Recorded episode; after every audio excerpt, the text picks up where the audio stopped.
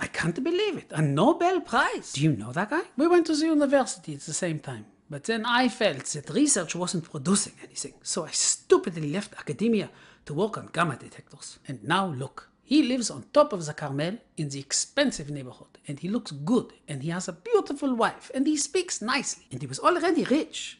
But now he's getting a one and a half million dollar Nobel Prize. You still have your PhD, Daddy. I mean, you're still the only nuclear physicist I know. Nonsense. I'm at the end of my career. I'm practically finished. My life is done.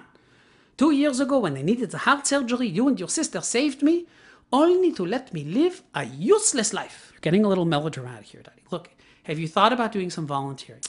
See volunteers. I can't work for free. I need to get paid, even if it's just a little bit. If people aren't willing to pay me, then I don't feel appreciated. When you were recovering from your heart surgery, I remember you said the only way you would be happy is if you could go back to Israeli dancing. And now you're dancing three times a week. I'm allowed to change my mind. The point is, soon I'm going to retire. And what do I have to show for it? Do you really need more? I mean, you have a pension. You live in a comfortable apartment, which you own.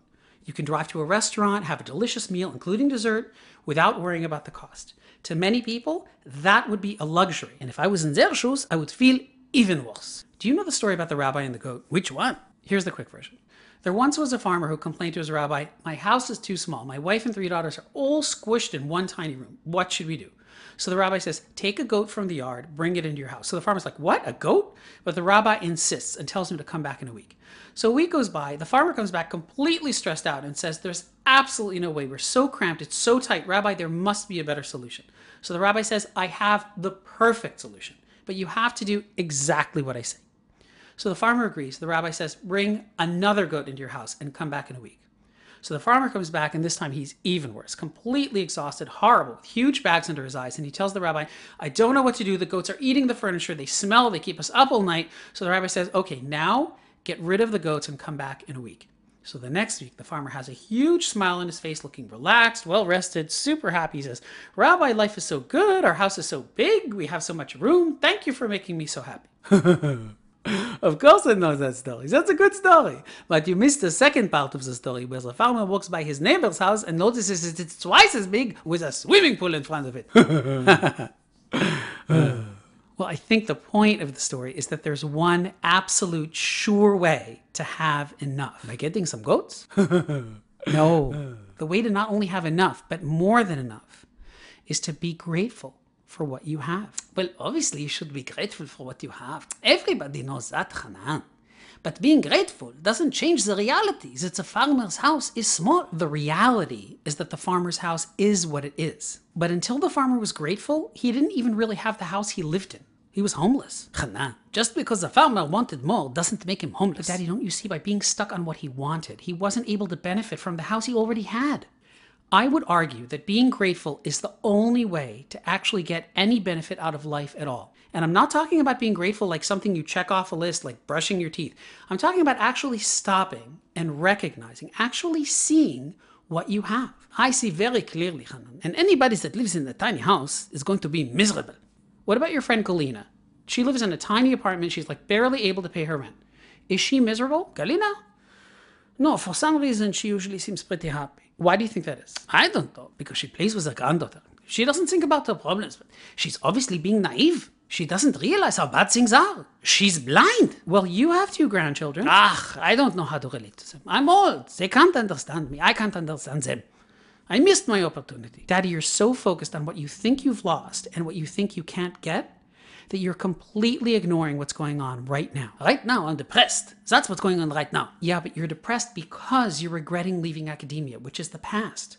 And you're worrying that you won't ever be able to live on top of the Carmel, which is the future. But what about right now? Is there anything really wrong right now? Here you go again with that fancy schmancy philosophical mishigas.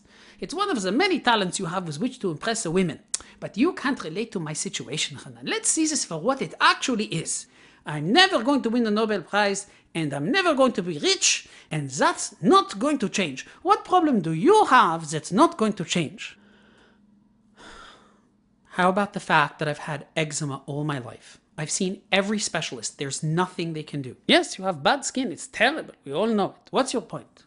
When I was a teenager, you would sit across from me at breakfast, scanning my face, saying, I feel so bad for you with your skin. Who is going to want to be with you? You know, I was always afraid to ask girls out because I was so worried that they would be turned off by my skin. I was just trying to be sympathetic to your problem. But it made me feel terrible. You have bad skin. I wish there was something I could do, but you can't expect me to pretend that you don't have bad skin. Besides, you somehow managed to find a beautiful wife in the end. She doesn't even notice my skin. Well, then she's blind. Maybe all of these people that you think are blind are actually seeing something that you don't. I'm not going to become one of these phony people and pretend that your skin is good. Do you know how I met my lovely wife? Some kind of music thing. We met at a classical concert, and the music was so beautiful.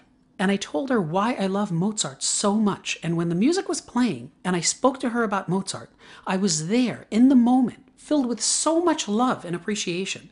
And that's what she saw, because that's what I saw, and that's who I was. And we were connected in timelessness. Oy, Hanan, do you want me to throw up? Believe me, I'm well aware of the fact that you know how to talk to women about art and music. So, a beautiful woman fell in love with you. Wow, you sure know how to make someone feel better. But daddy, I didn't go to the concert to meet anybody. I was wearing an old t-shirt, checkered shorts, and sandals. I went because I genuinely love the music. But you still met your wife? But my skin was still bad. What's your point? My point is that if I had been miserable about the fact that I was born with bad skin, I would be stuck in the past. And if I'd been worried about what people would think of my bad skin, I'd be stuck in the future. Either way, I would have been preoccupied with the reality of my expectations instead of the reality of that very moment. What do you mean, reality of your expectations? The reality of my expectations is the past and the future as I imagine it. It's what I think life should have been the way it all was supposed to have worked out, or it's what I feel entitled to have, or what I'm afraid I'll never get. Oh, now you know how I feel. Of course, I also get stuck in the reality of my expectations. But daddy, that's not reality. That's in your head. That's all your ego. The reality is that life is what it is, and it's up to you to find a way to deal with it. But the first step is to get out of the future or the past and just be in the present moment. First of all, I have no idea what you just said. And secondly, how does this have anything to do with meeting your wife? Well, imagine if I had stayed depressed about being born with bad skin. First of all, I probably wouldn't have even gone to the concert. But even if I had, I would have been so preoccupied with my expectations that I wouldn't have been flexible enough to see what was actually presenting itself to me in the moment. The beautiful music, the lovely evening, the woman sitting next to me to really get the most out of life, you have to be in the moment. You have to be present. And I can think of one absolute sure way to be in the present moment by being grateful. I was appreciating the music. That's what I saw. And that's what she saw. It's easy for you to say, Hanan, but you're born with bad skin. You've had it all your life. But I used to be at the top of my career. My life was full of potential. And I can't get that back you haven't lost anything significant in your life. I wasn't going to tell you this story, but now I think it might do some good. When we found out we were pregnant, I was so happy I actually started to sob. I wasn't allowed to tell anybody about the pregnancy for three months to be on the safe side, but I couldn't resist, so I started telling strangers on the subway, my wife is pregnant. Then we went for a sonogram and discovered that it was a blighted ovum. A what? A blighted ovum. The doctor explained that it was an empty sac, that the body reacted to it as a pregnancy, but that there was nothing in the sac and it was going to come out as a miscarriage. The doctor even offered a pill to get rid of the pregnancy so we wouldn't have to wait for it to come out on its own. How come I never heard about this? Because it would have just made you sad and angry, and because it was between me and my wife. So what did you do? We grieved. We grieved for five weeks over our loss. And then when nothing came out, we went in again, and the doctor realized she had made a mistake, and she said we had a beautiful, healthy baby. What? She miscalculated the date of conception, and the embryo was too small to see. And she based the blood work on the miscalculated date, so she thought it was a blighted ovum. That's terrible! It's criminal! What actions did you take? I was also angry at first. And if I would have stayed with that, I would have probably told you so we could be angry together and figure out how to get even. But then I remembered that we first thought we had a beautiful baby, and then that was taken away from us. We believed we had lost it, and then it was given back to us again. Daddy, I was so humbled by the experience because I realized how little is in our control. And I suddenly became filled with gratitude. What about the doctor? The doctor made a mistake. We switched doctors. The point is, our son was born. You have a son that loves you. That's a very good reason to be happy, Hanan. Daddy, you also have a son that loves you.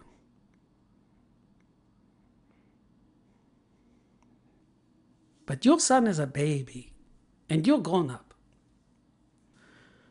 Hanan, you can't relate to my situation because you simply have so many things you get enjoyment from. But there are so few things I get enjoyment from, and those few things are relatively minor things. There's nothing that I can really appreciate these days, Hanan. Besides, of course, the things that I can't get. Are you sure about that, Daddy? I remember two years ago when you were sitting on the hospital floor with your back against the wall, huddled in a blanket because the only way you could sleep was with your back perfectly vertical because your heart was failing and your lungs were filling with fluid and it made you cough uncontrollably. I remember when all you kept saying was, I can't sleep, I keep coughing, if only I could stop coughing. I saw you suffering so much, and all I wanted was for you to be able to breathe. And when I went to bed that night, as I was scratching, I stopped for a moment to say thank you that I can breathe. Do you remember when you were not able to breathe? I do. Stop for a second and take a deep breath right now. Can you breathe? Yes. If there was anything good about that horrendous experience, it would be that by getting your breath back, you now have the chance to truly appreciate breathing in a way that most of us can't. That is, of course, if you choose to see it. Be grateful, Daddy. Express it. Feel it every day. It'll connect you. And I think it'll make you happier.